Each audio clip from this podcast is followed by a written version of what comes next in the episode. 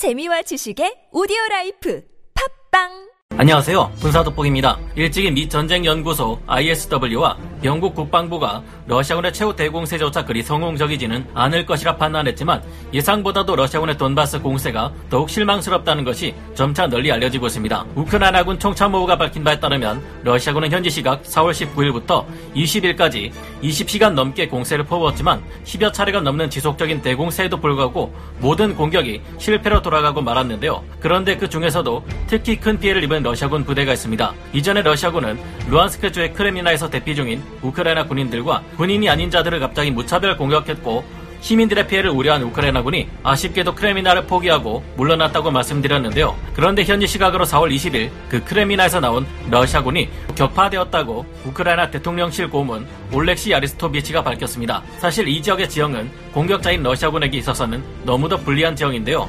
그래서일까요? 크레미나 동쪽의 루바즈 노예에서 전투가 발생했는데 러시아군의 제2연합군 예하 대대 전술단 한 개 부대 1000명 가까이 되는 병력이 제대로 싸워보기는커녕 우크라이나군의 매복 공격에 의해 대파되고 말았다고 합니다. 이들은 루한스크주의 교통 요충지인 세베로도네츠크를 향해 진격을 실시하던 중 매복하고 있던 우크라이나군의 집중 공격을 받았다고 하는데요. 이에 의해 큰 피해를 입은 이 부대에서는 중상자만 130여 명이 넘게 나왔고 이 때문에 36km 떨어져 있는 노보아이다르의 한 병원으로 많은 환자들이 후송되었다고 합니다. 전투 중 목숨을 잃은 러시아군의 숫자는 얼마인지 파악도 되지 않는 상태인데요. 이 같은 실패가 이번 러시아군의 공세 동안 전방위적으로 발생하고 있습니다. 러시아군의 제1근위 전차군은 크라마토르스크를 점령하려 했지만 우크라이나군의 방어에 막혀 여의치 않자 바르벤코버를 노렸습니다. 하지만 여기서도 별다른 성과가 나타나지 않고 있는 상태입니다. 이 지역에서는 러시아군의 제1근위 전차군 외에도 제35연합군과 제20연합군이 돌아가며 공세를 퍼붓기 위해 대기하고 있지만 이들 중 제1근위 전차군은 키우와 체르니히우 사이의 전장에서 포위되었다가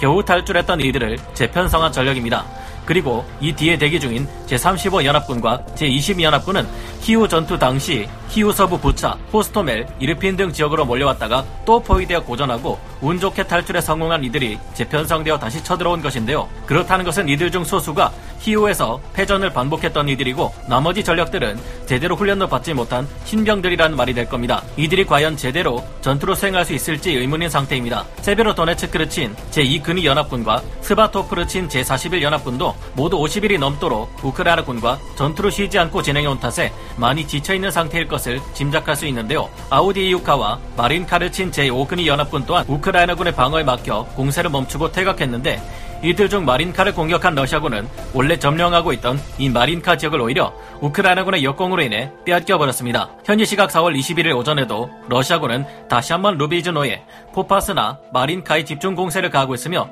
세베로도네츠크 외곽까지 진입해 들어간 상태라고 하는데요. 그러나 지금도 우크라이나군의 방어에 막혀 러시아군은 제대로 된 성과를 내지 못하고 있으며 하르키우 방면으로도 러시아군의 진격이 이어지고 있지만 이들은 국지적으로 공세를 가하던 도중 우크라이나군의 반격에 막혀 적지 않은 피해를 입고 있다고 합니다. 동부 돈다스 전선의 상태를 전반적으로 둘러볼 때 아직 우크라이나군이 전선을 잘 지키며 러시아군을 막아내고 있지만 현재 파악되는 정보들에 의하면 아직 러시아의 진짜 본격적인 공세는 시작되지 않았을 것으로 보이기에 방심은 금물인 상태입니다. 러시아군은 지금도 계속해서 추가 증원군을 보내고 있으며 머지않아 그들이 계획하고 있는 진짜 대공세가 시작될 것으로 보이는데요. 러시아군은 미국을 비롯한 나토의 본격적인 무기 지원이 시작되기 전에 선제 공격으로 유리한 위치를 차지하려 한 것 같으나 오히려 준비되지 않은 상태에서의 섣부른 공격이 사태를 악화시키게 된 것 아닌가 생각해 보게 됩니다. 여러분의 생각은 어떠신가요? 오늘 군사 돋보기 여기서 마치고요. 다음 시간에 다시 돌아오겠습니다. 감사합니다. 전문가는 아니지만 해당 분야의 정보를 조사 정리했습니다. 본의 아니게 틀린 부분이 있을 수 있다는 점